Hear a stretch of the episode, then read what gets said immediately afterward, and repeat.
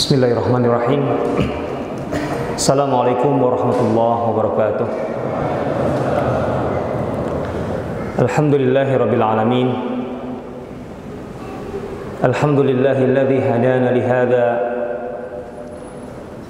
wa ma kunna linahtadiya laula an hadana Allah Nusalli wa nusallim على سيدنا وحبيبنا ومولانا محمد وعلى آله وصحبه أجمعين ومن استنى بسنته وتابع هداه إلى يوم الدين أما بعد kaum muslimin dan muslimat rahimakumullah tidak ada ucapan yang patut menjadi pembuka dari majelis ini selain rasa syukur sedalam-dalamnya dan setinggi-tingginya kepada Allah Subhanahu wa taala yang telah memberi taufik kepada semua yang terlibat dalam pembangunan masjid ini Semoga Allah Subhanahu wa taala kemudian memberi taufik kepada kita semua untuk menjadi orang-orang yang ikut memakmurkannya. Ikut menjunjung risalah masjid sebagaimana yang menjadi asas atau dasar dari kelahiran risalah Islam untuk seluruh dunia. Ketika kita tahu bahwa Islam itu kemudian menjadi guru dunia, memimpin dunia, mencerahkan umat manusia, maka nur atau cahaya itu bermula dari satu titik, yaitu masjid. Semoga masjid-masjid kaum muslimin menjadi tempat yang paling nyaman bagi umat Islam seluruhnya untuk bisa ruku dan sujud kepada Allah untuk bisa mengaitkan hubungan dirinya sebagai hamba kepada Allah Subhanahu wa taala sebagai Rabbnya. Dan kemudian masjid menjadi titik pusat dari perkembangan atau pertumbuhan dan perkembangan masyarakat. Sehingga nilai-nilai kehidupan masyarakat bermula dari masjid dan diwarnai oleh masjid. Salawat dan salam kita sanjungkan kepada kekasih kita semua. Penunjuk jalan hidup kita. Manusia yang paling mulia bahkan makhluk yang paling mulia. Beliau adalah baginda Nabi Muhammad sallallahu alaihi wasallam. Begitu juga kepada segenap keluarga, para sahabat dan seluruh pengikut beliau. Bapak-bapak, ibu-ibu, muslimin, muslimat rahimakumullah ada satu fenomena yang menarik di awal perjalanan Islam. Bahwa Rasulullah SAW 13 tahun di Mekah. Kemudian 10 tahun di Madinah.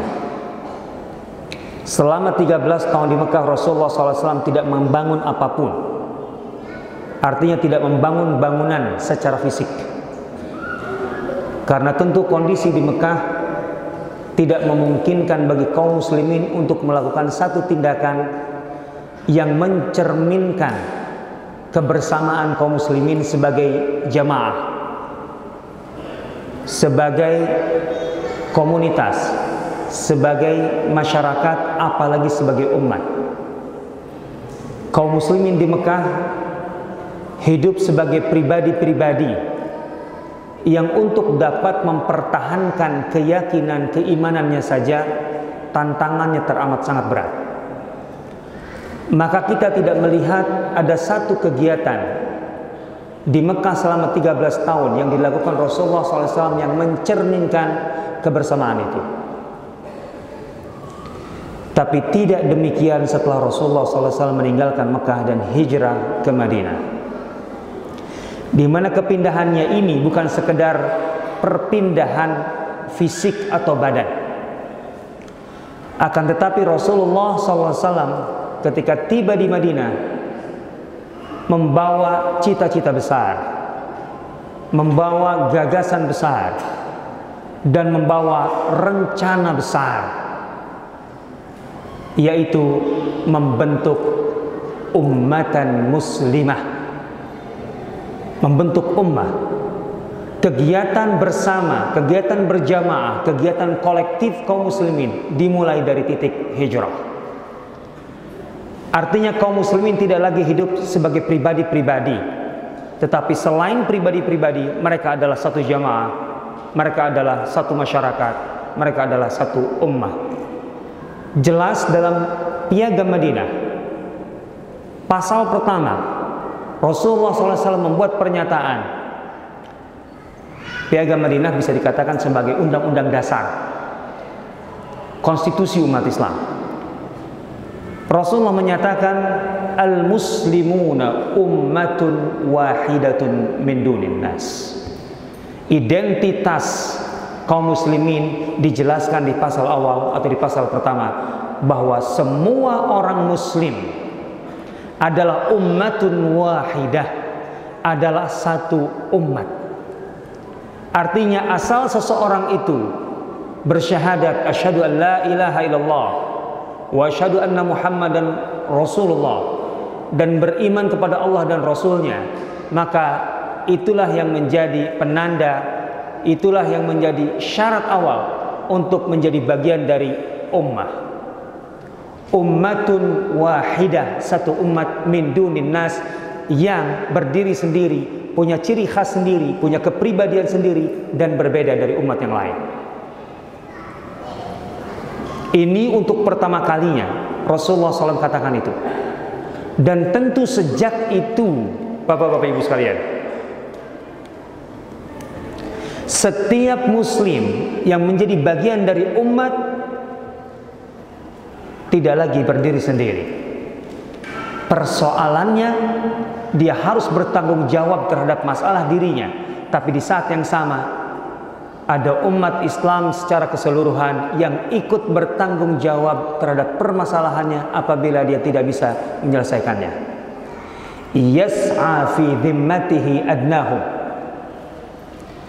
Jadi urusan setiap muslim kemudian menjadi urusan bersama. Artinya ketika seorang muslim punya masalah asal dia muslim dan menjadi bagian dari umat. Dan masalah itu tentu tanggung jawab pribadinya. Tapi ketika dia tidak mampu menyelesaikan masalah itu, maka kemudian secara bertahap orang-orang terdekatnya sampai umat secara keseluruhan itu ikut bertanggung jawab terhadap permasalahannya. Oh, sudah masuk? Isya sudah masuk? Oh, baik. Seperti tadi yang diumumkan, kita uh, jeda dulu dengan azan Isya dan kita akan lanjutkan setelah sholat, uh, setelah azan Isya. Bismillahirrahmanirrahim Wassalatu wassalamu ala rasulillah Wa ala alihi wa sahbihi wa man tabi'ahu wa ala Amma ba'd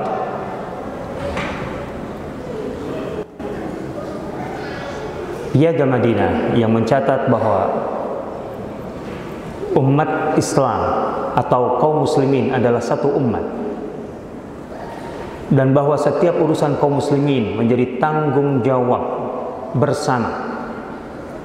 Apabila dia tidak mampu menjalankan atau menyelesaikan urusannya. Itu bukan sekedar catatan di atas kertas Dengan asas inilah kita bisa membaca mengapa Rasulullah SAW sampai rela untuk tidak bisa nyenyak tidur dan tidak kenyang makan selagi ada sahabat-sahabat di sekitarnya yang kelaparan. Rasulullah SAW sampai menolak permintaan sang putri yang sangat-sangat dicintainya Fatimah ketika memohon kepada ayahanda Rasulullah SAW untuk disiapkan dalam hal ini di masa itu dibelikan seorang budak untuk memberikan pelayanan atau menyelesaikan urusan-urusan berat di rumah tangga Fatimah. Rasulullah SAW berkata, putriku, apabila aku belikan seorang budak untuk menjadi pelayanmu, itu artinya aku akan membiarkan perut-perut banyak sahabatku akan kelaparan. Seorang ayah menolak permintaan putrinya dan itu baginda Rasulullah SAW kepada Fatimah hanya karena memikirkan perut para sahabatnya. Itu tidak mungkin dilakukan seorang ayah sekarang kepada anaknya. Ketika merengek kepadanya, ya beliin HP dong.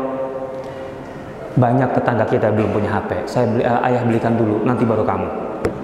Itu nggak terbayang sekarang. Hal inilah yang membuat Umar bin Khattab berkata menjelang meninggal kepada putranya Abdullah, coba hitung kekayaan ayah dan hitung utang ayah. Setelah urusan jenazah ayah selesai, maka lunasilah utang ayah dari harta peninggalan ayah. Apabila harta ayah tidak cukup, maka mintalah bantuan kepada keluarga kita, keluarga besar Omar, untuk menyelesaikannya. Karena ketika urusan Umar, utang Umar tidak bisa dilunasi oleh harta Umar, maka keluarga besarnya bertanggung jawab. Dan apabila keluarga kita juga tidak sanggup, ini Umar hanya uh, bukan berarti kenyataannya seperti itu. Umar tidak punya hutang sebesar itu. Tapi Umar sedang mengajarkan kepada anaknya, inilah tanggung jawab sosial dalam Islam. Apabila harta keluarga besar kita tidak juga cukup untuk melunasi hutang ayah, maka mintalah kepada Bani Adi, Bani Adi adalah klan Umar ibn Khattab.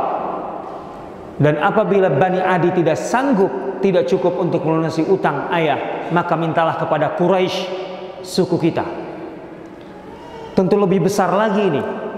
Apabila Quraisy tidak sanggup membayar utang ayah, maka mintalah ke Baitul Mal.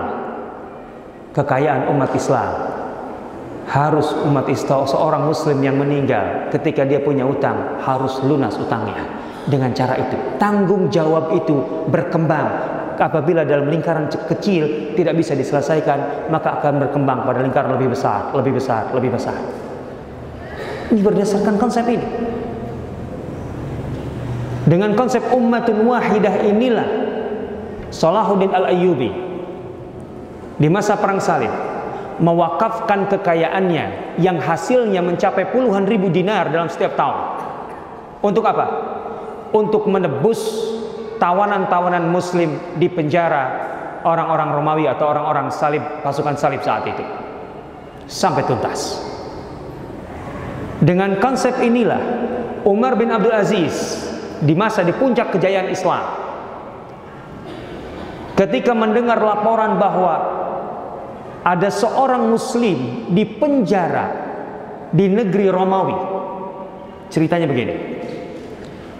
Di masa Umar bin Abdul Aziz hubungan Islam dengan Romawi normal. Dalam arti Romawi cenderung diam. Mereka tidak mau bertempur karena tahu kekuatan Islam sangat luar biasa. Maka hubungan diplomasi berjalan baik. Seorang duta Umar bin Abdul Aziz berkunjung ke negeri Romawi setelah selesai urusan kunjungannya, dia pulang melalui satu apa katakanlah blok bangunan-bangunan yang ada di situ. Tiba-tiba di dekat satu pintu atau katakanlah di belakang pintu tidak tidak jauh dari yang tempat yang dia lewati terdengar ada suara lirih tetapi jelas membaca bismillahirrahmanirrahim. Kaget dia di negeri ini di negeri kafir di satu bangunan aku mendengar orang membaca bismillah siapa dia? Maka dia kemudian bertanya siapa yang berada di dalam ini. Aku seorang muslim. Kenapa engkau berada di sini? Ini adalah penjara. Kenapa engkau di penjara? Aku bersama pasukan dalam sebuah pertempuran dan aku ditawan beberapa dengan beberapa sahabatku. Setelah itu mereka membawa kami ke sini dan kami diadili dalam arti dihukum. Kami diberi pilihan antara dua.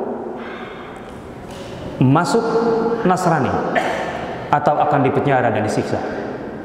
Maka kami memilih untuk dipenjara dan disiksa. Mereka sampai mencongkel mataku dan aku sekarang buta.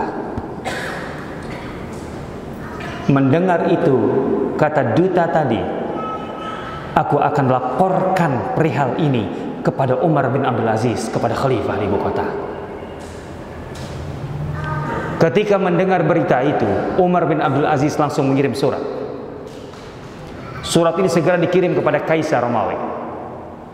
Dan di dalam surat itu dengan sangat jelas dan tegas mengatakan semua yang telah kita sepakati batal. Apabila engkau tidak mengeluarkan seorang muslim yang engkau penjara di penjara ini di tempat ini dan bebaskan dia sekarang juga. Jika tidak, maka aku akan kirimkan pasukan yang akan menyelamatkan dia. Satu orang yang baris depannya berada di depan gerbangmu dan baris belakangnya pasukan itu berada di depan gerbangku. Bayangkan dari Damaskus sampai ke Eropa.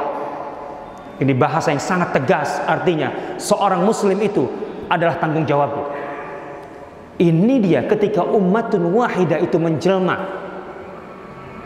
bahwa seorang tawanan satu orang di negeri asing dan dia mempertahankan imannya diperlakukan seperti itu. Umar bin Abdul Aziz mengatakan, aku akan kirimkan pasukan yang barisan depannya di depan gerbangmu dan barisan belakangnya di depan gerbangku. Sanggupkah penguasa muslim berkata begitu?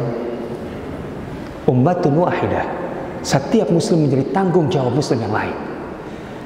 Kalau kita membaca kebesaran Islam seperti ini, titik permulaannya di mana? Masjid. Rasulullah SAW ketika mem memulai membentuk umat itu setelah hijrah. Ini menarik. Kita tahu bahwa beliau lebih dulu ke Kuba. Dari Kuba kemudian beliau masuk ke tengah ke tempat yang sekarang menjadi area Masjid Nabawi. Menurut ahli sejarah termasuk Al Mubarak Furi, Rasulullah SAW tiba di Kuba pada hari pada hari apa? Hari Senin tiba hari Senin di Kuba. Dan kemudian Rasulullah kemudian sampai atau pindah ke tengah ke tempat Masjid Nabawi sekarang. Itu hari apa? Hari Jumat. Hari Jumat. Berarti Senin, Selasa, Rabu, Kamis, Jumat. Hanya empat hari atau lima hari. Tapi ketika Rasulullah SAW tiba di Kuba dan Kuba adalah bagian dari Madinah secara umum, sehingga kemudian ini menjadi bagian dari negeri Islam. Apa yang pertama kali dibuat dilakukan Rasulullah? Apa kegiatan pertama Rasulullah di Kuba? Membangun masjid. Padahal Rasulullah hanya berencana beberapa hari saja. Tapi di mana bumi Islam itu memulai satu aktivitas, maka yang pertama kali hadir atau dibangun adalah masjid. Tentu Masjid Kuba tidak seperti masjid sekarang. Nggak perlu proposal yang macam-macam karena Masjid Kuba itu kalau kita baca hanya tanah yang kemudian diratakan, kemudian diberi pembatas untuk memberikan apa namanya uh, pembatas yang jelas bahwa itu masjid, berbeda dengan yang lain. Kemudian dikasih katakanlah uh, tembok pendek, bukan tembok yang tinggi, dan kemudian lantainya itu diberi pasir halus Makanya nggak lama, sehari juga selesai. Masjid ini berapa lama nih? Masya Allah. Ini masjid pertama yang dibangun oleh Rasulullah SAW, Masjid Kuba. Sehingga ketika kaum muslimin menempati satu tempat baru, maka pertama kali yang dilakukan membangun masjid. Karena ketika kita berbicara membangun dan itu fisik, masjid adalah rohnya. Sebagai manusia ada jasad dan roh. Maka masjid bagi umat itu adalah rohnya. Maka itu yang pertama kali dibangun. Fisik umat itu dimulai dari masjidnya. Kalau Masjid Kuba melahirkan sesuatu yang sangat luar biasa yang kemudian disebut oleh Allah Subhanahu wa taala Masjidun Ussisa 'ala Taqwa. Min awwali yaumin ahaqqu an taquma fi. La masjidun ussisa 'ala taqwa tentu terlepas dari perbedaan ahli tafsir bahwa yang dimaksud dengan masjidun ussisa 'ala taqwa masjid yang dibangun berdasarkan fondasi takwa. Itu adalah Masjid Nabawi atau Masjid Kuba. Tapi pada dasarnya dua-duanya. Tetapi yang dimaksud dalam konteks ayat ini kalau kita lihat nuzulnya adalah Masjid Kuba. La masjidun ussisa 'ala taqwa. Masjid yang dibangun berdasarkan takwa min awwali yaumin ahaqqu an taquma fih itulah masjid yang paling layak yang paling pantas engkau salat di dalamnya dari sejak hari pertama dia bangun dibangun. Fihi rijalun yuhibbuna ayyatatahharu bayangkan masjid itu kata Allah melahirkan apa? Rijalun. Rijal rijal rijal. Dalam bahasa Arab rijal itu bukan sekedar laki-laki. Kalau sekedar laki-laki dalam arti jenis kelamin itu nggak mesti rijal. Tapi rijal menunjukkan laki-laki ini adalah laki-laki hebat-hebat. Karena rijal itu berasal dari kata rijal yang intinya bagaimana seorang itu bertumpu dengan kokoh itu rijal. Artinya Masjid Kuba yang sederhana itu melahirkan rijalun laki-laki atau orang-orang hebat yang yuhibbuna ayyatataharu yang sangat suka mencintai bersuci. Allah, Allahu Akbar. Orang-orang hebat tapi begitu tawadu, begitu khusyuk kepada Allah sehingga kesukaan mereka adalah bersuci. Bersuci dari dosa, bersuci dari hadas, bersuci dari segalanya.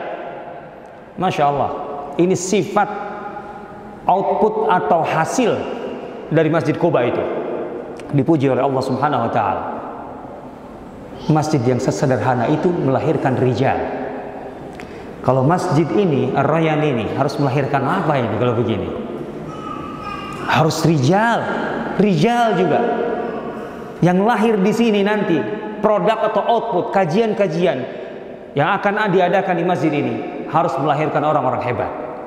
Generasi yang hebat, rijal. Ini Masjid Kuba ketika dipuji oleh Allah Subhanahu wa taala. Hanya lima hari Rasulullah hari Jumat kemudian bergerak dan pindah ke tengah dan ketika pindah itu Rasulullah SAW melewati banyak sekali pemukiman atau ahya al-ansar pemukiman-pemukiman ansar. Keluarga fulan, keluarga fulan, keluarga fulan. Setiap kali Rasulullah SAW melewati gerbang mereka itu orang-orang ansar berkata yang ada di pemukiman itu ya Rasulullah silahkan pilih tempat kami sebagai tempat tinggalmu. Di sini engkau akan mendapatkan perlindungan, keamanan, pengorbanan, walau sebagainya dari kami. Itu setiap pemukiman Ansar yang dilewati begitu. Rasulullah tentu tahu Ansar akan berbuat seperti itu.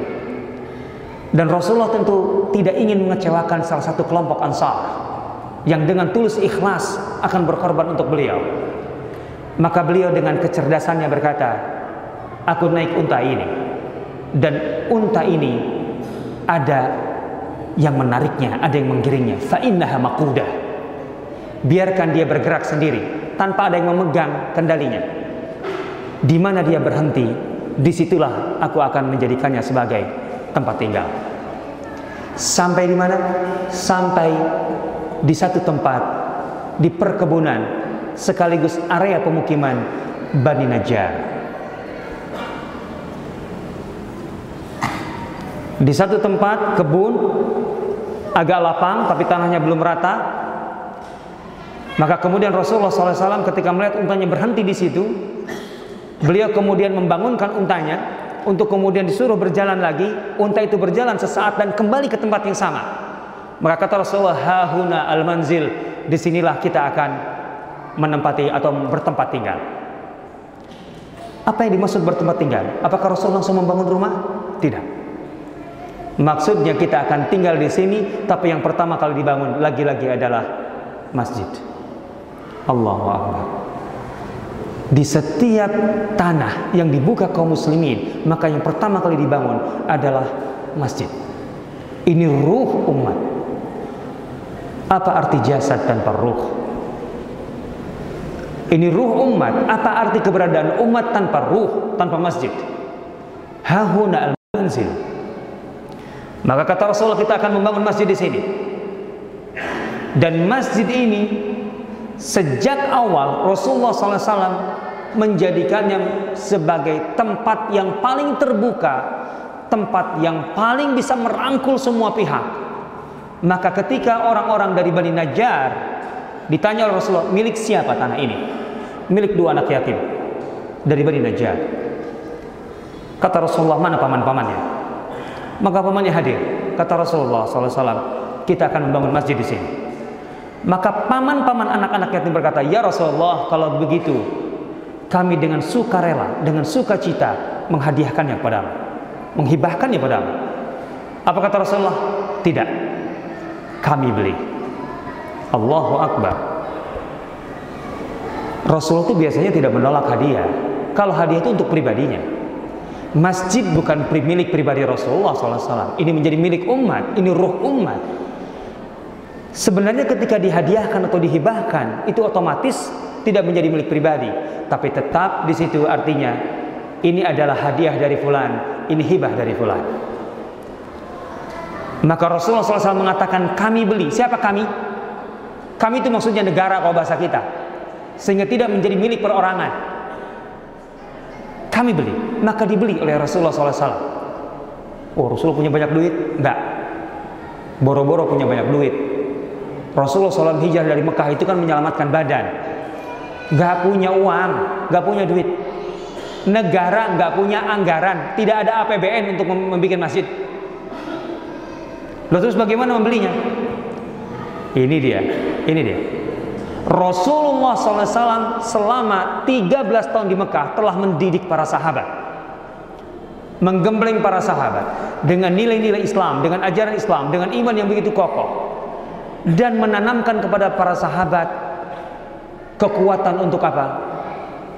Peduli kepada sesama, memikirkan persoalan orang lain di luar masalah pribadi. Tanggung jawab sosial sudah menjadi bagian dari pendidikan yang ditanamkan oleh Rasulullah SAW kepada para sahabat. Maka di saat negara itu tidak punya uang, Rasulullah SAW mengumumkan siapa yang sanggup membeli tanah untuk menjadi masjid ini. Dalam arti membeli di sini diwakafkan kalau bahasa kita. Maka tampillah di situ tanpa harus menunggu lama Utsman bin Affan dan berkata, "Ya Rasulullah, aku yang membelinya." Ini perlu kita garis bawahi. Kondisi ini bukan semata-mata karena negara tidak punya uang, tapi bahwa rakyat itu bertanggung jawab terhadap urusan negara. Ini adalah prinsip dasar Islam. Dan bukan dengan cara dipaksa-paksa. Tidak dikejar-kejar rakyat itu untuk nyumbang pada negara. Karena Rasulullah sudah menanamkan ruh, sudah menanamkan pelajaran bahwa setiap muslim harus bertanggung jawab bukan sekedar kepada pribadinya tetapi kepada orang lain, kepada kepentingan bersama. Tentu dengan ummah itu jelas bahwa setiap muslim harus berkontribusi terhadap umat dalam skala besar. Maka Utsman bin Affan itu kan mencerminkan kekuatan pribadi rakyat. Yang kemudian apa yang dilakukannya adalah menutupi kekurangan anggaran negara. Ini satu catatan besar bahwa dalam sejarah Islam berkali-kali negara tidak punya cukup uang untuk membangun dan siapa yang kemudian atau bagaimana cara negara untuk bisa memenuhi kebutuhan anggarannya tidak ngutang kepada siapa pun. Kenapa? Karena kemudian dari sedekah, dari wakaf rakyatnya, anggaran negara itu tertutup. Ini bukan satu dua kali, ini terus dalam sepanjang sejarah. Untuk masjid, dibangunlah masjid. Rasulullah SAW tentu harus punya tempat tinggal. Tapi selama masjid itu dibangun, dan bahkan setelah selesai dibangun sekalipun, Rasulullah SAW tidak membuat rumah. Kalau kita baca riwayatnya, kapan Rasulullah SAW mendirikan rumah pribadi beliau yang nempel dengan Masjid Nabawi itu? Kapan? Setelah tujuh bulan. Padahal membangun Masjid Nabawi itu nggak lama, nggak lama karena sama seperti tadi. Hanya di bagian uh, depannya itu dikasih atap, yang lainnya terbuka. Jadi bagian tengah ke belakang itu terbuka, bagian depan baru ada atapnya. Dengan cara yang sama, dindingnya tidak terlalu tinggi. Artinya tidak tinggi sampai menutup, enggak, hanya untuk membedakan dengan tanah di sekitarnya bahwa ini masjid. Ini area eksklusif masjid. Dengan lantai dari pasir yang halus. Makanya kita mendapatkan riwayat Rasulullah SAW salat dengan memakai alas kaki, sandal. Kenapa? Karena memang terbu apa namanya terbuat dari bahan pasir. Kan gitu. Dan dengan segala kesederhanaannya maka ada seorang badui orang pedalaman, orang yang kurang berpendidikan atau tidak berpendidikan bahkan. Ketika dia datang ke Madinah dan tertarik dengan majelis Rasulullah, dia dia duduk dia duduk di situ tapi sebentar kemudian dia keluar dari majelis itu ngapain? Kebelet kencing. Itu langsung mojok di sana kalau bahasa kita, kencing cor di situ. Nah, orang Badui, orang pedalaman, dia nggak punya aturan dalam arti ini adalah batas dan sebagainya. Itu para sahabat marah luar biasa. Ya masjid dikencingi gimana gak marah? Sengaja kencingnya bukan ngompol anak kecil, bukan. Ini orang dewasa. Maka para sahabat itu teriak, hei, hei, hei, hei, kata Rasulullah, da'u, biarkan, biarkan dulu, biarkan dulu, biarkan dia menyelesaikan kencingnya. Kemudian setelah selesai, orang itu, kata Rasulullah, ambilkan air dalam ember kalau bahasa kita. Kemudian apa? seborkan ke dalam uh, ke arah kencing, bekas kencing orang ini. Wah, ingat ya, jangan sampai secara letterlek kita ikuti ini. Kalau ada yang kencing di pojok kemudian kita ambil ember sebor gitu, najisnya ke mana-mana. Makanya memahami hadis juga harus lihat konteks juga, jangan sampai hanya harfiahnya saja. Kalau harfiahnya diterapkan kacau sekarang. Lah kenapa kemudian Rasulullah menyuruh untuk apa namanya e, mengambil air dan menuangkannya, menumpahkannya ke tempat kencing dan itu menghilangkan najis. Lah iyalah itu kan pasir. Ketika ditimpa air dari dalamnya kemudian masuk ke dalam kan selesai itu najisnya hilang. Kan begitu. Kita harus pahami dengan baik. Ini masjid itu di, seperti itu. Karena saking sederhananya orang Badui sampai nggak mira Coba kalau masjid itu bangunnya kayak gini, kok orang sawam-awamnya nggak mungkin kan berpikir di sini kemudian kencing, kan nggak mungkin, pasti keluar sawam-awamnya gitu. Tapi karena masjid Nabawi itu begitu sederhana, sangat sederhana. Ini yang dilakukan oleh Rasulullah SAW di awal. Selama tujuh bulan kemudian, artinya dari mulai pembangunan sampai selesai bahkan Rasulullah SAW tinggal menumpang di rumah seorang sahabat. Dan lagi-lagi dengan kebijaksanaannya Rasulullah SAW tidak ingin mengecewakan siapa pun karena tentu setiap orang Ansar ingin rumahnya ketempatan oleh Rasulullah SAW. Rasulullah berkata siapa yang rumahnya paling dekat dengan area ini? Maka Abu Ayyub berkata, Ya Rasulullah tidak ada yang lebih dekat dari aku. Silahkan tinggal di rumahku. Kan kalau Rasulullah memilih, aku tinggal di rumah ini aja ya, nanti yang lain, loh kok memilih dia, nggak memilih aku? Kan begitu. Tapi Rasulullah SAW itu sangat bijaksana. Kan kalau dengan alasan siapa yang paling dekat dengan area masjid ini, artinya kan punya alasan untuk kemudian untuk memantau masjid, untuk kemudian beraktivitas lebih cepat ke masjid, itu Rasulullah SAW. Masjid berdiri dengan segala kesederhanaannya itu, sederhana fisik fisiknya, tetapi sangat luhur, sangat besar perannya, misinya, risalahnya, Kenapa Rasulullah SAW membangun masjid? Pertama tadi bahwa masjid adalah ruh. Karena melalui masjidlah seorang hamba terhubung dengan Allah sebagai penciptanya. Dan itu adalah asas dari Islam. Islam ketika membangun apa pun dan bangunan itu sifatnya materi dan fisik, maka akan dihubungkan dengan alam rohani, alam gaib di mana Allah Subhanahu wa taala sebagai Rabb kita, sebagai pemberi rizki kita, sebagai pengayom kita, pengasuh kita dan seterusnya manusia harus terhubung dengan Allah Subhanahu wa taala.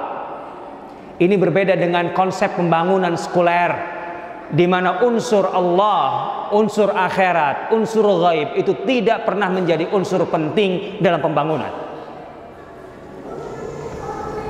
Ketika kota-kota modern dibuat, ketika bangunan-bangunan modern eh, dibuat, dibangun, di mana diletakkan masjid atau musola, Cari ke mall, di mana musola? Ada di tengahnya?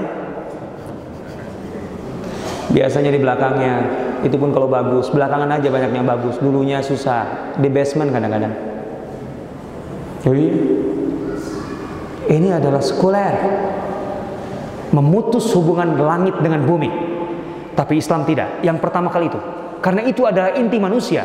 Bahwa apa yang akan dibangun manusia di, di bumi adalah untuk kemudian terhubung dengan langit. Masjid makanya. Yang kedua, ketika Rasulullah SAW tiba di Madinah, tidak ada satu area yang sifatnya terbuka, yang sifatnya bisa diakses oleh semua orang dan tidak dimiliki oleh siapa pun. Tidak ada fasilitas umum kalau bahasa kita di mana orang-orang Madinah itu biasanya berkumpul? Di Sukaifa atau lebih akrab disebut Sakifa.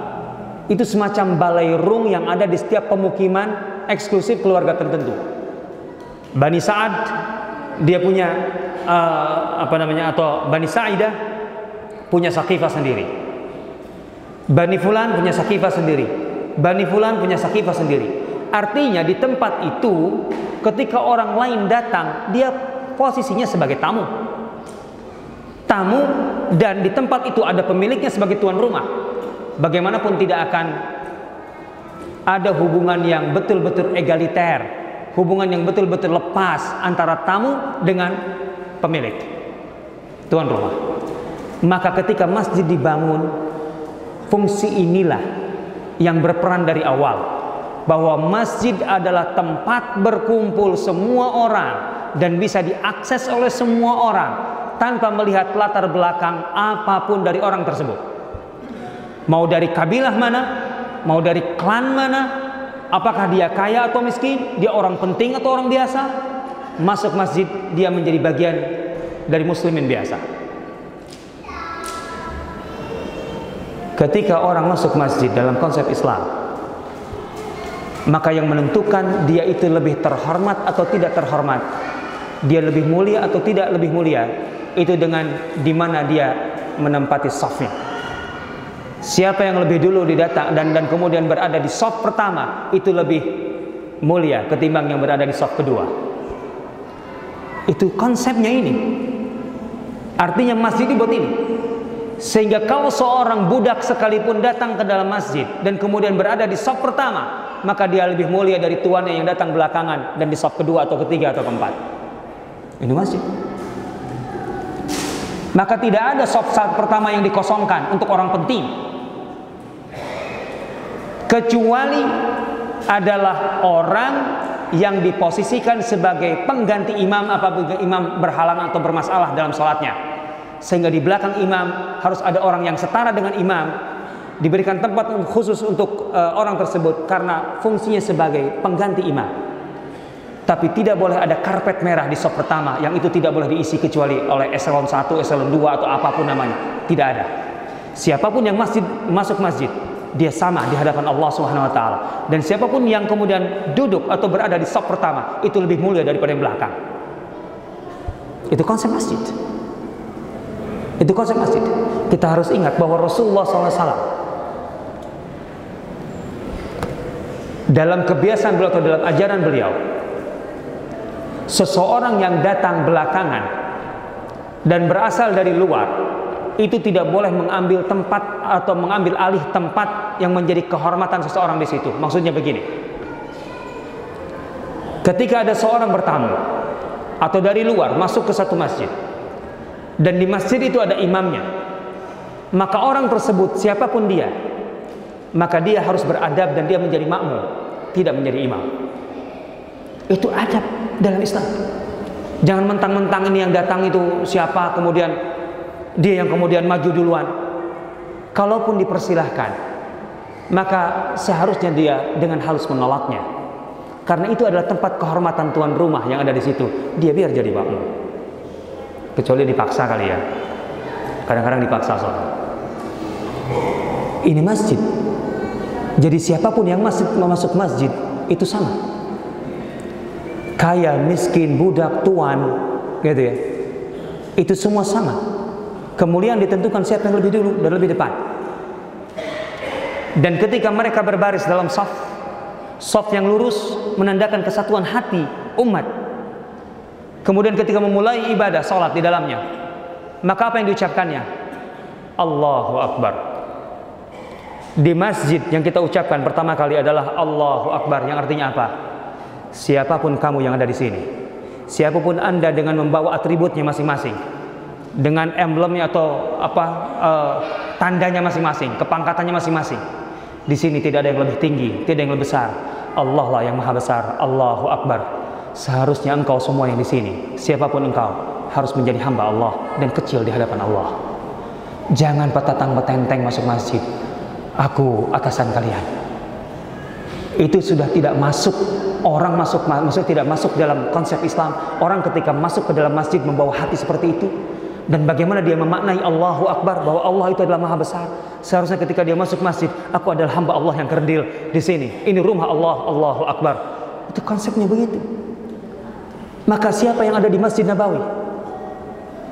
Kan bukan hanya orang-orang penting di Masjid Nabawi. Bahkan orang-orang yang dianggap lemah sekalipun itu beraktivitas di Masjid Nabawi. Ada Bilal, ada Mikdad, ada Abu Dhar, ada Salman Al-Farisi, dan dan dan dan sebagainya. Di antara mereka adalah bekas budak.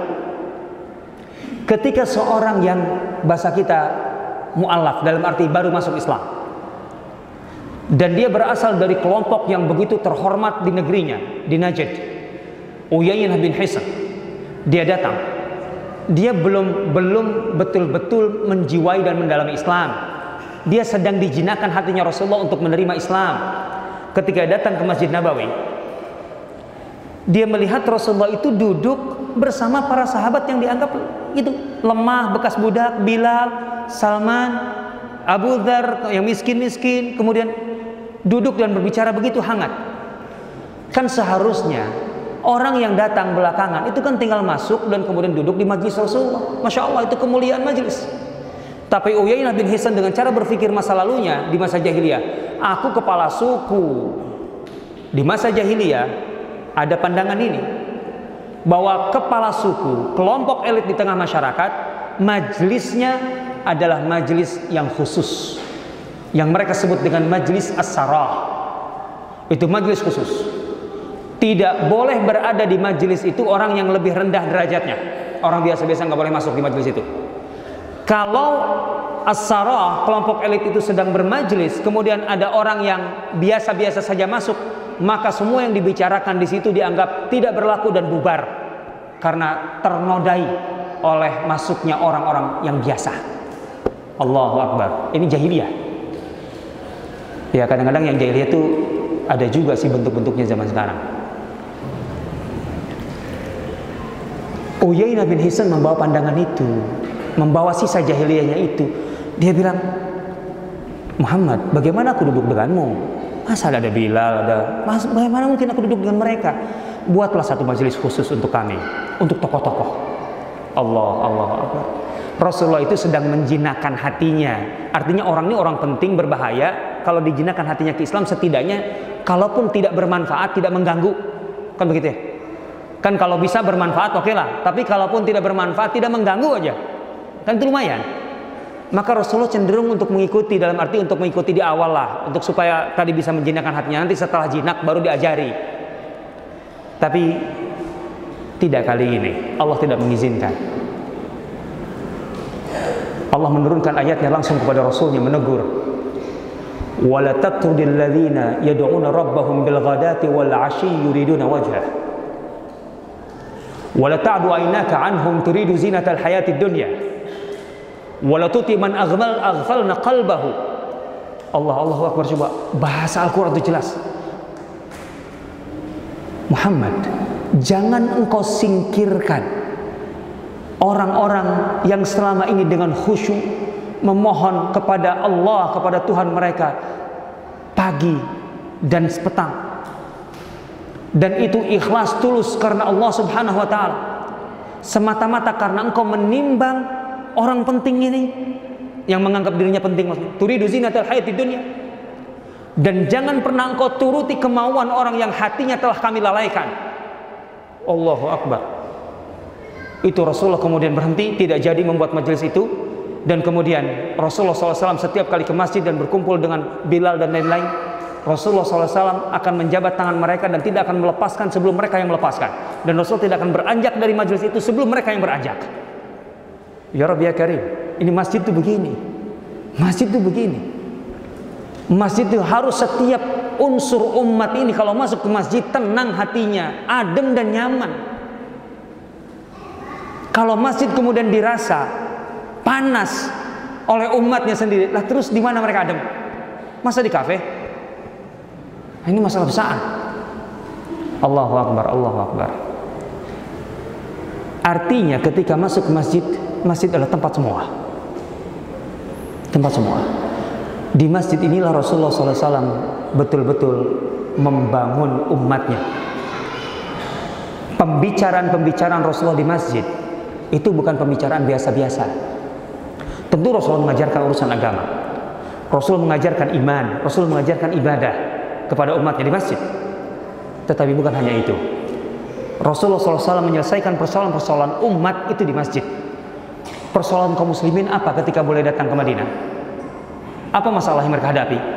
Jelas, muhajirin itu datang dari Mekah tidak membawa harta.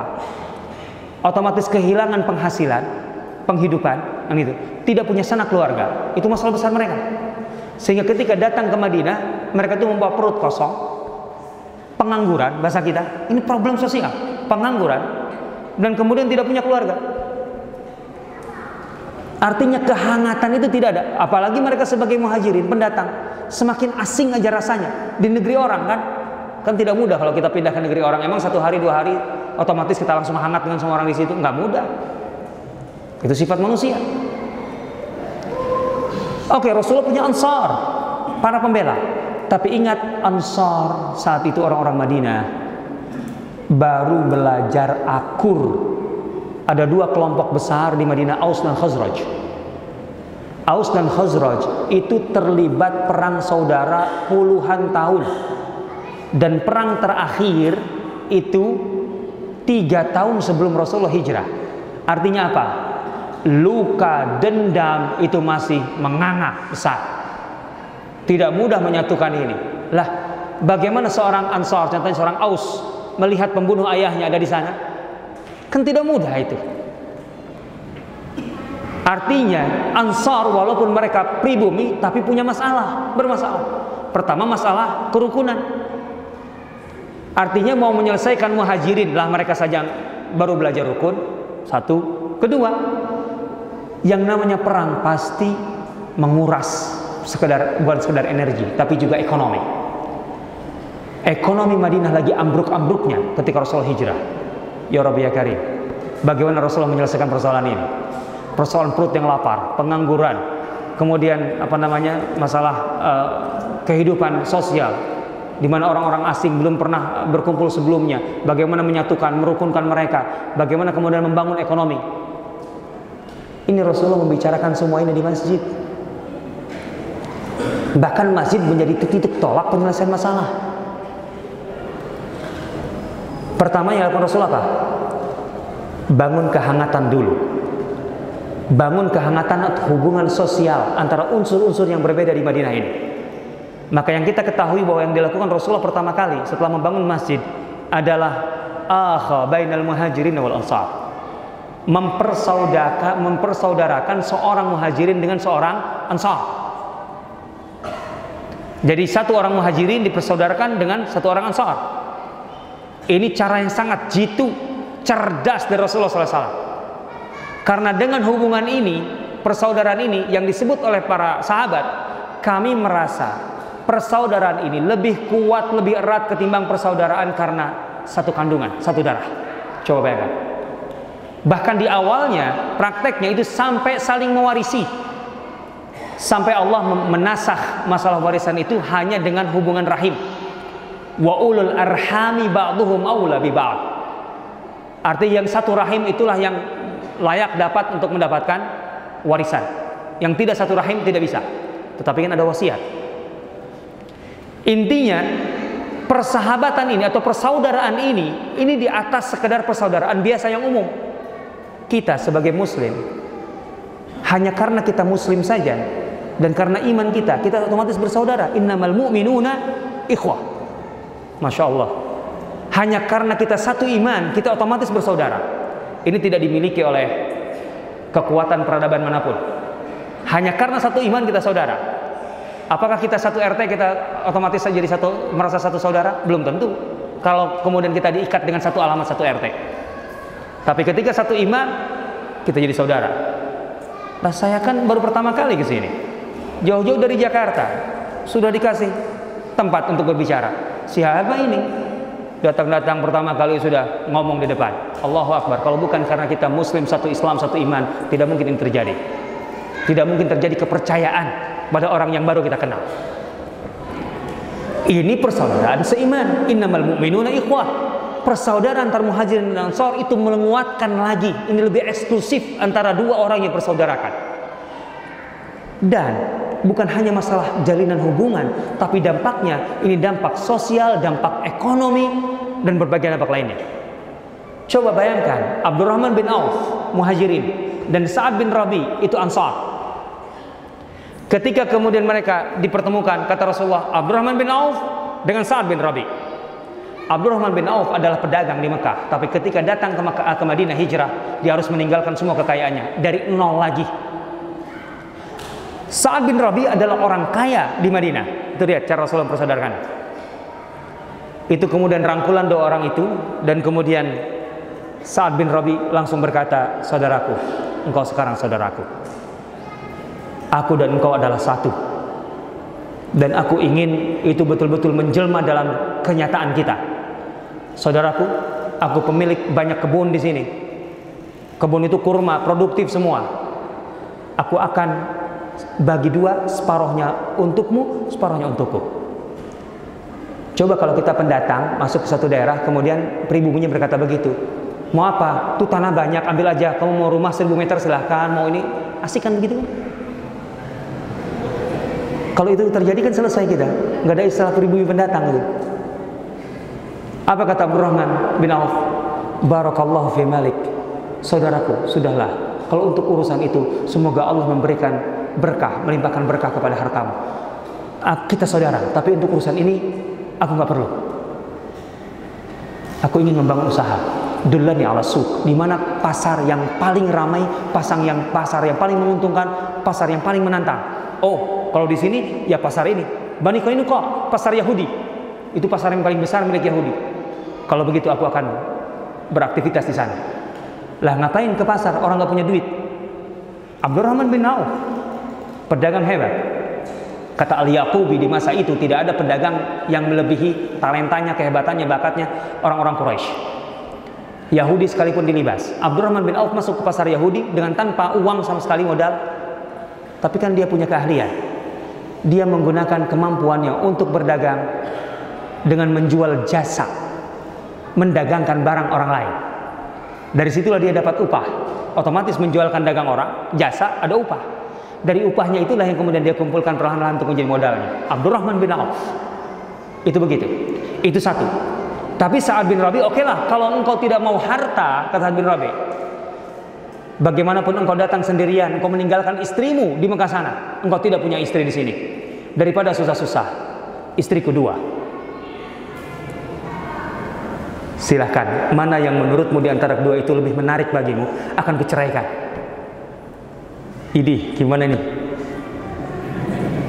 Eh, ini nyata loh ya. Ini sejarah, ini nyata. Memang lain, kalau yang berbicara iman udah beda. Gak usah diterapkan lah sekarang sisi itunya, yang lain aja lah. Akan kuceraikan. Ingat, ketika diceraikan itu apa? Untuk kemudian nikah dengan Abdurrahman bin Auf. Dan siapa yang akan membiayai pernikahannya? Sa'ad bin Rabi. Halah, udahlah, jangan bayang.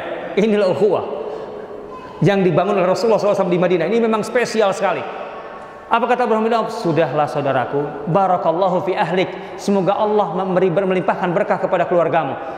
Enggak perlu seperti itu. Aku berterima kasih atas apa namanya uh, kesiapanmu seperti itu atau perasaanmu seperti itu, simpatimu seperti itu. Tapi sudah, Aku ingin membangun kehidupan sendiri, mulai. Jadi tadi Abdurrahman bin Auf itu dengan menjual jasanya, perlahan-lahan dia punya modal.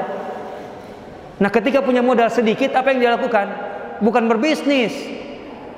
Kayak anak-anak muda sekarang. Kenapa telat nikah? Menyiapkan untuk pernikahan. Eh, hey, nikah dulu. baru kemudian engkau bisa menyiapkan apa namanya Maisha setelah itu Aisyah dulu baru Maisha jangan dibalik iya yang penting Aisyah itu kan soleha mau diajak menderita dari awal gitu itu syaratnya Abdurrahman bin Auf punya modal punya modal sedikit itu apa dipakai mahar untuk menikah dengan wanita Ansar satu pagi ketika datang menjumpai Rasulullah itu Abdurrahman bin Auf itu berbeda lah gitu.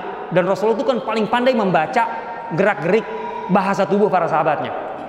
Kata Rasulullah, "Ya Abdurrahman, Mahyam, ada apa denganmu? Kau tampil beda hari ini, ada sesuatu yang berubah. Apa yang telah engkau lakukan? Apa yang berbeda dengan sebelumnya?" Apa kata Abdurrahman? "Ya Rasulullah, aku telah menikahi seorang wanita dari Ansar. Ala nawatin min dahab dengan satu cepuk emas Allahu Akbar. Itu maharnya. Kata Rasulullah, kenapa engkau tidak melakukan walimah? Aulim walau bisyah. Ini dia. Walimah itu sunnah walimah itu pertama kali ya ini. Rasulullah SAW menyuruh Abdurrahman bin Auf walimah lah umumkan biar kita tahu bahwa engkau baru nikah. Enggak usah walimah itu gede-gede. Aulim walau bisyah.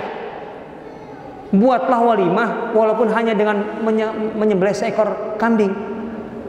Menyekor seekor kambing zaman itu itu jangan dipikir gede ya.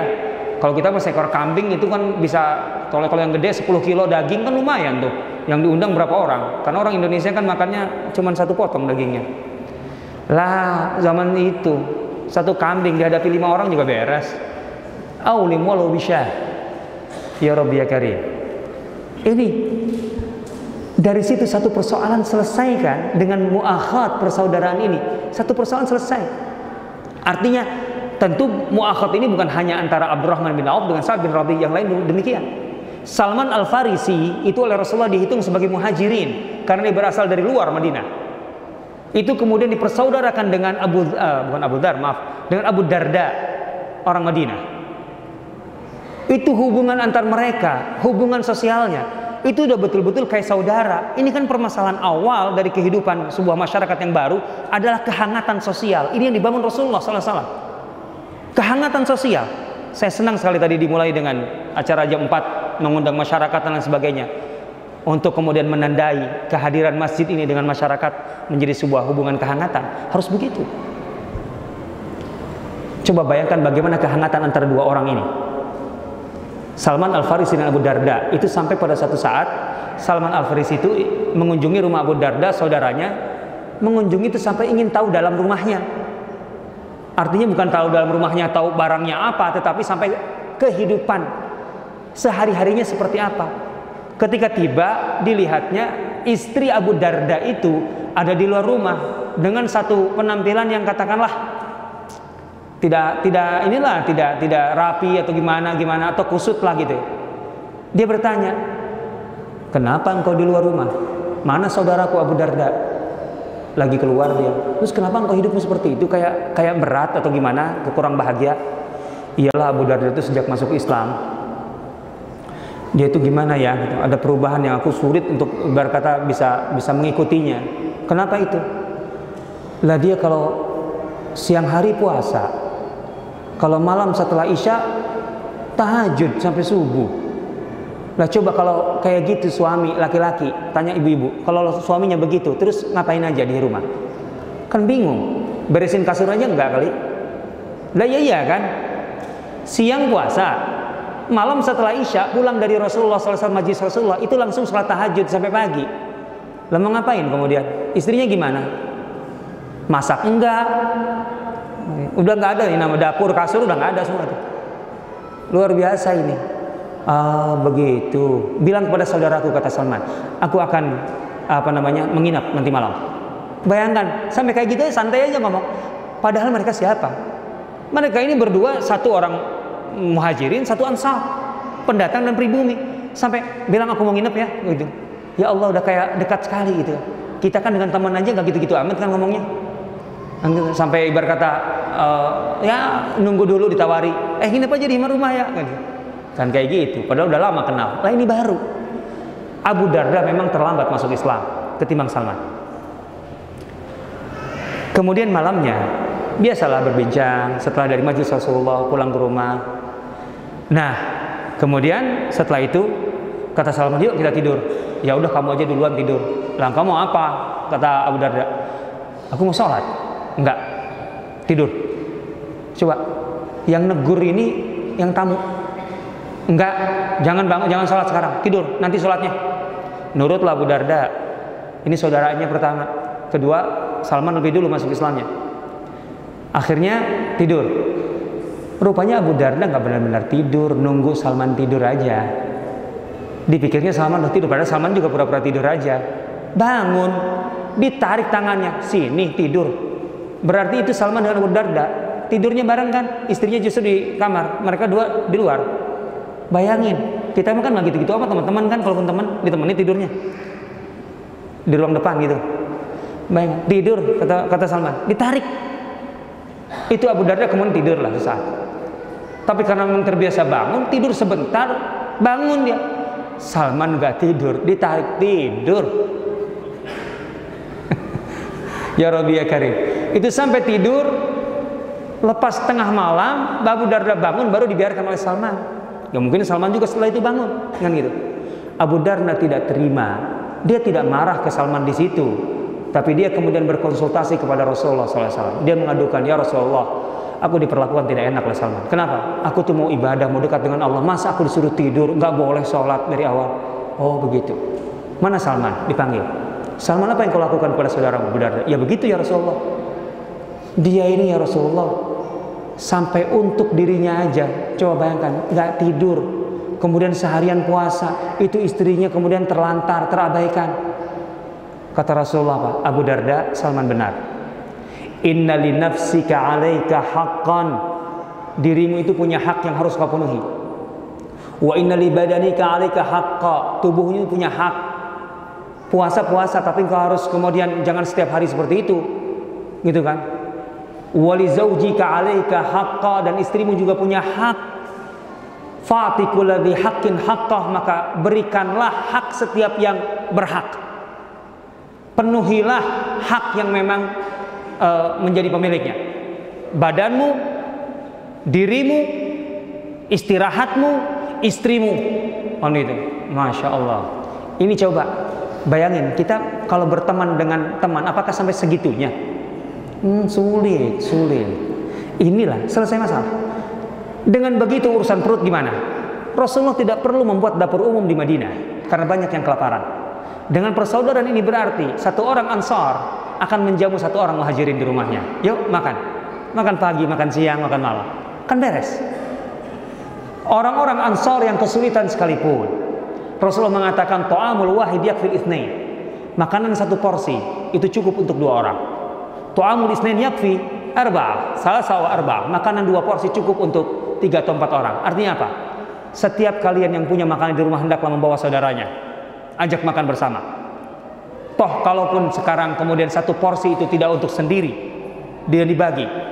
Kalian mungkin tidak kenyang, mungkin tidak kenyang, tetapi tidak akan kelaparan.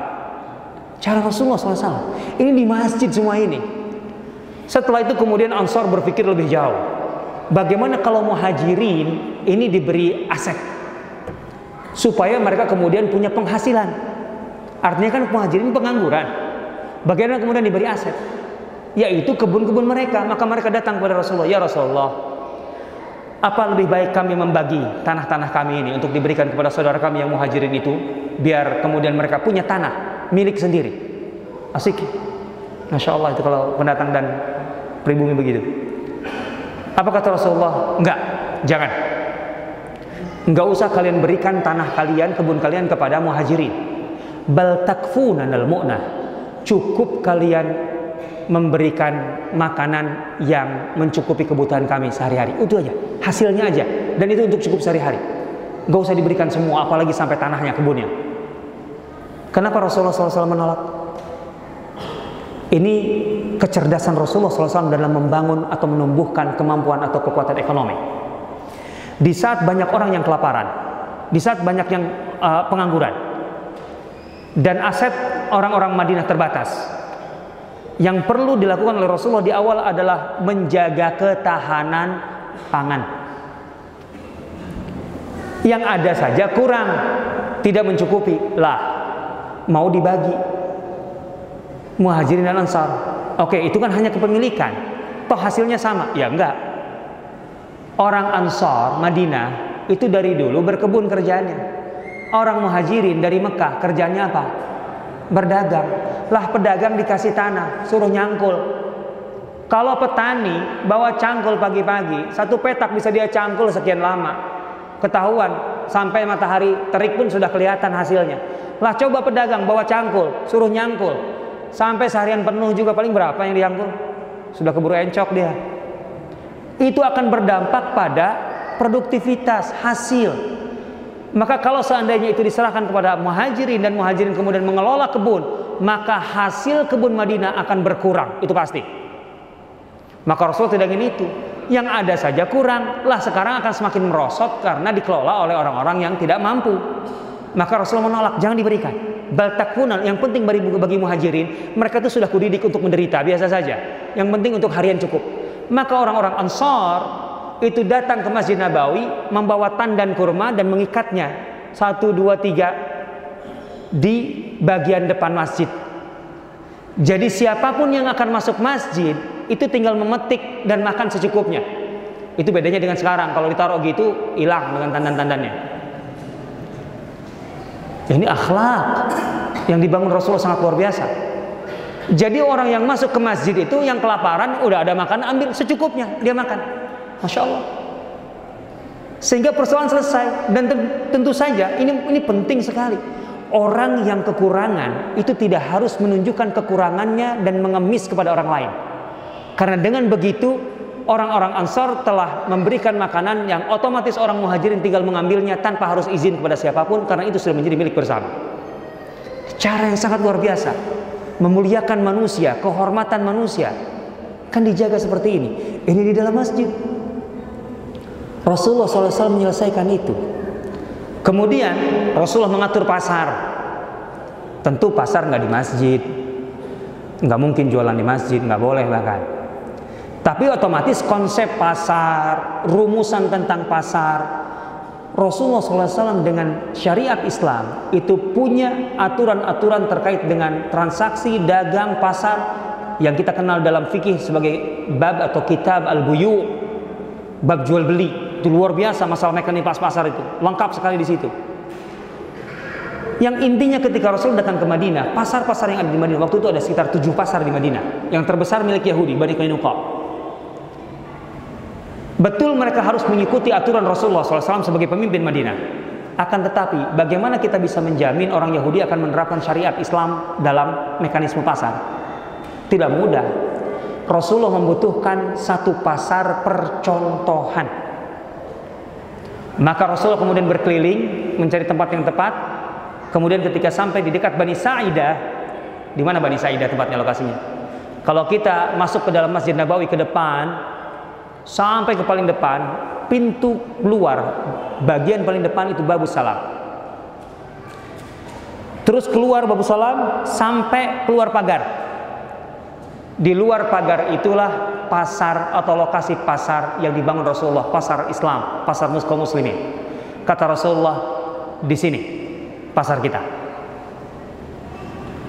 Hada sukukum fala yudrobanna alaikum bi kharaj Mulai saat ini kalian bisa transaksi di pasar ini dan kalian tidak akan dibebani oleh pungutan-pungutan yang berat. Kenapa? Karena pasar Yahudi dan sebagainya kalau orang bertransaksi atau berdagang ada pungutan-pungutan. Rasulullah SAW menghilangkan pungutan itu. Jadi pasar itu menjadi pasar gratis. Orang yang berdagang di situ, siapa yang lebih duluan datang ke situ, dia bisa menempati tempat di situ dan berjualan. Dan kalau selesai dia bawa barangnya pulang.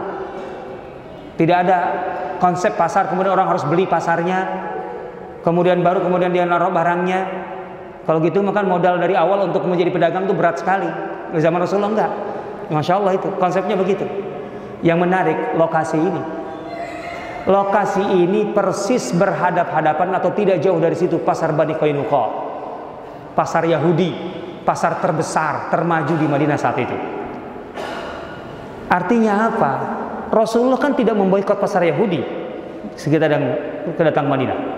Kaum muslimin boleh berdagang di pasar Bani Qainuqa. Abdurrahman bin Auf berdagang di pasar Bani Qainuqa. Tapi kaum muslimin membutuhkan pasar percontohan, pasar yang sepenuhnya dikendalikan oleh kaum muslimin menerapkan syariat Islam dalam segala mekanisme pasarnya. Apa yang terjadi? Kalau kita bicara pedagang Madinah kemudian berdagang di pasar kaum muslimin itu wajar.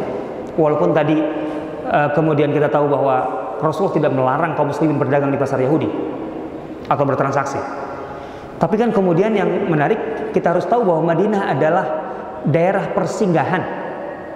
Daerah persinggahan. Para pedagang dari utara Syam ke Yaman atau Yaman ke Syam.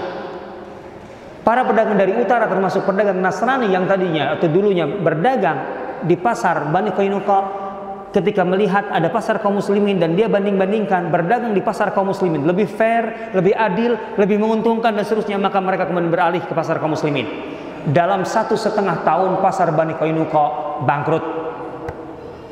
Coba bayangkan Rasulullah SAW memiliki konsep yang itu diajarkan di masjid bagaimana membangun pasar mekanisme pasar yang dalam satu setengah tahun itu bisa mengalahkan pasar Yahudi tanpa harus diboikot, tanpa harus diberi aturan-aturan yang memberatkan. Enggak. Artinya, kalau kita ingin membangun ekonomi Indonesia, targetnya tiga tahun ke depan, Singapura sebagai sentra distribusi barang, termasuk termaju di dunia, pindah ke Indonesia. Kalah bersaing. Kalau mau itu bangun pasar Islami di mana? Di Wall Street. Langsung berhadapan-hadapan. Lima tahun Wall Street bangkrut. Buah itu kan gaya. Rasulullah SAW begitu. Ini coba bayangkan, konsep-konsep tentang semua masalah-masalah itu diajarkan oleh Rasul di masjid. Itu semua di masjid. Sehingga masjid itu menjadi pengarah umat. Umat tuh masalahnya apa, bagaimana penyelesaiannya. Teknisnya, ya kalau pasar di luar sana, prakteknya di luar sana tapi konsep-konsepnya semua di situ itu masjid yang terakhir yang ingin saya katakan banyak untuk terkait masjid sangat banyak saya berikan contoh bahwa Rasulullah SAW menerima delegasi-delegasi negara kalau bahasa kita sekarang di masjid kita tahu ada riwayat orang-orang Nasrani Najran sholat di dalam Masjid Nabawi itu tentu mencuatkan polemik Apakah orang non muslim boleh sholat di dalam masjid? Jawabannya jelas secara hukum tidak. Tapi kenapa Rasulullah membiarkan orang Najran, Nasran Najran itu sholat di dalam Masjid Nabawi?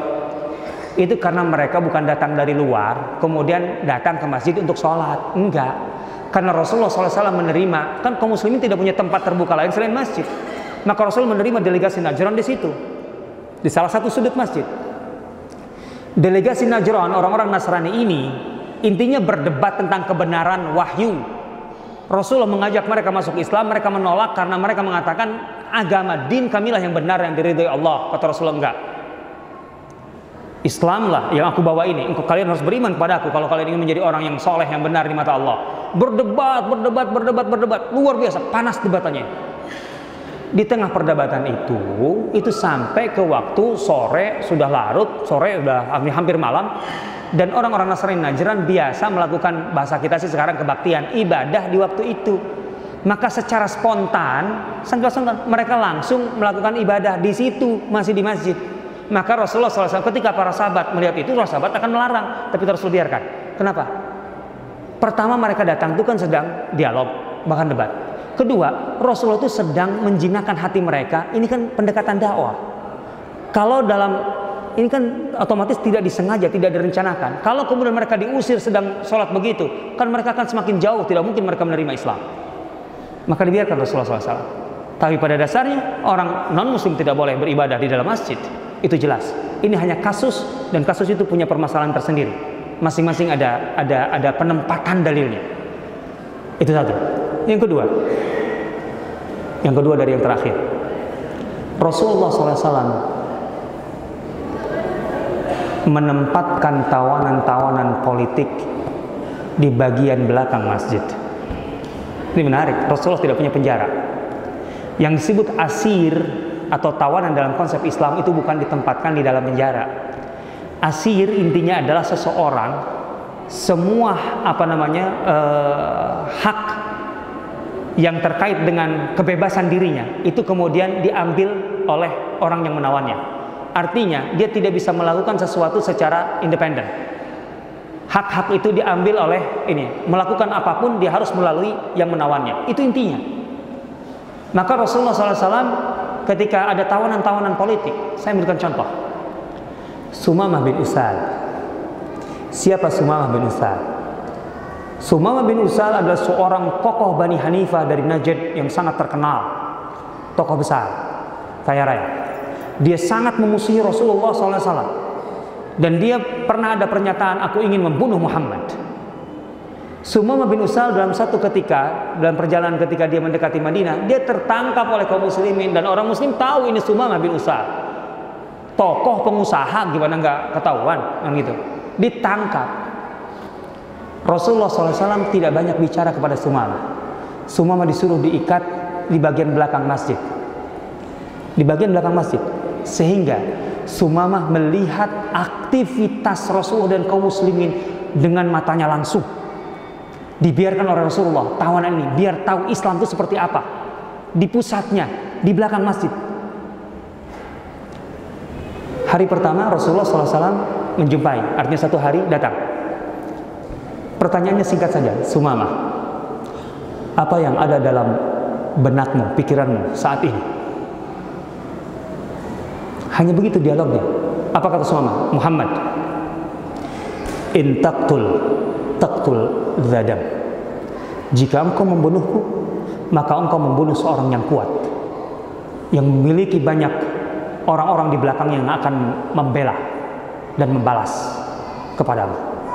Wah dia masih apa namanya menunjukkan ininya kepongahannya, kecongkakan. In taktul taktul dadam. Wa in tun'im tun'im syakir. Tapi jika engkau mau memaafkanku, maka engkau memaafkan seorang yang tahu berbalas budi. Wa in kunta turidul mal. Tapi jika engkau menghendaki tebusan harta, sebutkan berapa yang kau inginkan. Aku orang kaya, aku akan tebus. Hari pertama tuh begitu. Itu Rasulullah kemudian nggak menimpali, nggak nggak ditinggalin. Udah. Maksudnya apa? Dibiarkan Sumama di tempat itu, kemudian melihat kaum muslimin, melihat Rasulullah, mendengar Rasulullah SAW mengajari para sahabatnya dan dan dan seterusnya. Dibiarkan. Ya Rabbi ya Karim. Dan Rasulullah menyuruh kepada kaum muslimin untuk memberi makanan-makanan terbaik, diperlakukan dengan baik selain diikat saja. Itu aja. Karena memang itu akhlak Islam wa yut'imuna ta'ama ala hubbihi miskinan wa yatiman dan orang-orang beriman itu memberi makan kepada kepada apa namanya orang-orang yatim miskin dan tawanan ala hubbi bukan makanan yang biasa makanan yang menjadi favoritnya jadi kalau ada tawanan favorit kita apa ayo pesan suruh antar delivery untuk tawanan Gak kebayang itu. Diperlakukan hari kedua Rasulullah datang pagi-pagi. Pertanyaannya sama. Sumama, apa yang ada dalam pikiranmu hari ini? Di hari kedua ada yang mengejutkan kita semua. Yang dikatakan Sumama persis kayak kemarin, tapi urutannya dibalik. Muhammad, intun imtun imda syakir. Jika engkau melepaskanku, maka engkau melepaskan orang yang tahu membalas budi. Wa in kunta turidul mal tapi jika engkau menginginkan harta, tebusan. Aku akan menebus diriku dengan harga berapapun. Tapi jika engkau ingin membunuhku, maka engkau membunuh seseorang yang punya banyak orang di belakangnya akan membalas kematianku. Sama sih, cuma dibalik. Kalau kemarin yang nomor pertama, jika engkau mau membunuhku. Yang kedua, jika engkau mau melepaskanku. Apa ini kebetulan? Tidak. Rasulullah SAW kemudian tidak menimpali, membiarkan satu hari lagi, tiga hari Subama itu di uh, apa namanya di belakang masjid itu. Di hari ketiga Rasulullah datang dan kemudian Sumama, apa yang ada dalam benakmu hari ini? Muhammad intun intun imda syakir yakin betul Muhammad jika engkau melepaskanku maka engkau melepaskan seorang yang tahu berbalas budi Jika engkau mau tebusan harta, akan kubayar. Dan jika engkau mau membunuhku, aku orang kuat yang akan ada datang orang yang akan membalas kematianku. Jadi apa? Jelas. Hanya satu hari Sumama masih berpikir Muhammad itu seperti yang dibayangkan selama ini adalah orang yang pantas dia bunuh karena dia jahat. Aku mau membunuhnya, sekarang aku tangkap, ya pasti aku dibunuh lah. Itu pikiran dia. Hanya sehari itu. Tapi setelah melihat kaum muslimin di Masjid Nabawi aktivitas sehari-hari itu, hari kedua sudah berubah. Enggak mungkin Muhammad berpikir seperti ini. Enggak mungkin seorang Muhammad akan membunuhku. Enggak mungkin. Yang paling mungkin dia akan melepaskanku. Dan hari ketiga dia memastikan yakin Muhammad akan melepaskanku. Apa kata Rasulullah? Di hari ketiga itu Rasul kemudian berkomentar, itulah aku, pulanglah. Engkau lepaskan, aku lepaskan. Free, tanpa tebusan. Ya Rabbi ya Karim. Ya Rabbi ya Karim, hanya tiga hari. Seorang yang tadinya mau membunuh Rasulullah SAW dengan dendam, dengan permusuhan yang luar biasa. Hanya tiga hari, diikat di belakang Masjid Nabawi. Itu berubah begitu. Dan Rasul lepaskan. Ke mana Sumama? Pulang ke Bani Hanifah, ke Najd? Tidak. Dia menyelinap ke kebun. Dia sudah tahu lah tiga hari di depan belakang Masjid Nabawi ikut majelis. Artinya mau tidak mau terpaksa dengar Rasulullah menyampaikan uh, taklim kan. Dia tahu. Dia nyelinap ke belakang kebun, kemudian mandi di situ. Setelah mandi dia menghadap kembali. Kata Rasulullah, Sumama, ada apa? Kenapa kau kembali? Dengarkan ini. Muhammad, selama hidupku sampai aku sebelum ditawan di sini. Setiap matahari terbit di pagi hari, maka tidak ada orang yang paling kubenci melebihi dirimu. Setiap matahari terbit di pagi hari, maka tidak ada yang orang yang paling kubenci melebihi dirimu. Dan tidak agama yang paling kubenci melebihi agamamu. Itu aku. Tapi hari ini Muhammad ketika matahari terbit tidak ada orang yang paling kucintai dalam hatimu dalam hatiku melebihi dirimu. Dan tidak agama yang paling kucintai melebihi agamamu. Asyhadu an la ilaha illallah wa asyhadu anna muhammadar rasulullah. Allahu akbar. Fa idzal ladzi bainaka wa bainahu adawatun ka'annahu waliyyun hamim. Orang yang tadinya sangat memusuhimu dalam sekejap berubah seakan-akan dia adalah sobat karibmu yang telah berhubunganmu sekian lama. Hanya ditaruh di belakang masjid, itu masjid jadi apa sih? Masjid kita tuh harus begitu. Jangan orang keluar dari masjid malah membenci umat Islam yang lain. Ya Rabbi ya Karim, orang yang setiap hari dalam pikirannya, dalam hatinya, yang paling dia benci adalah Rasulullah, yang paling dia benci adalah agama Islam. Hanya dalam tiga hari dia berubah Hari ini ketika matahari terbit, tidak ada orang yang paling aku cintai melebihi dirimu dan tidak ada agama yang lebih kucintai melebihi agamamu. Inilah masjid. Kalau masjid seperti ini, apa yang terjadi dengan ummah? Jangankan hanya perbedaan masalah furu'iyah, khilafiyah. Bayangkan orang kafir aja tiga hari cukup untuk masuk Islam untuk betul-betul di kepalanya berubah dari tadi yang paling dibenci kemudian paling dicintai.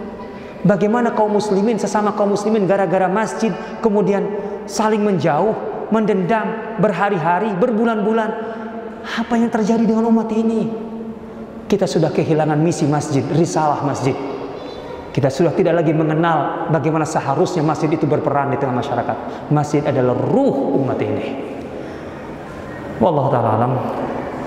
Demikian barangkali yang bisa saya sampaikan.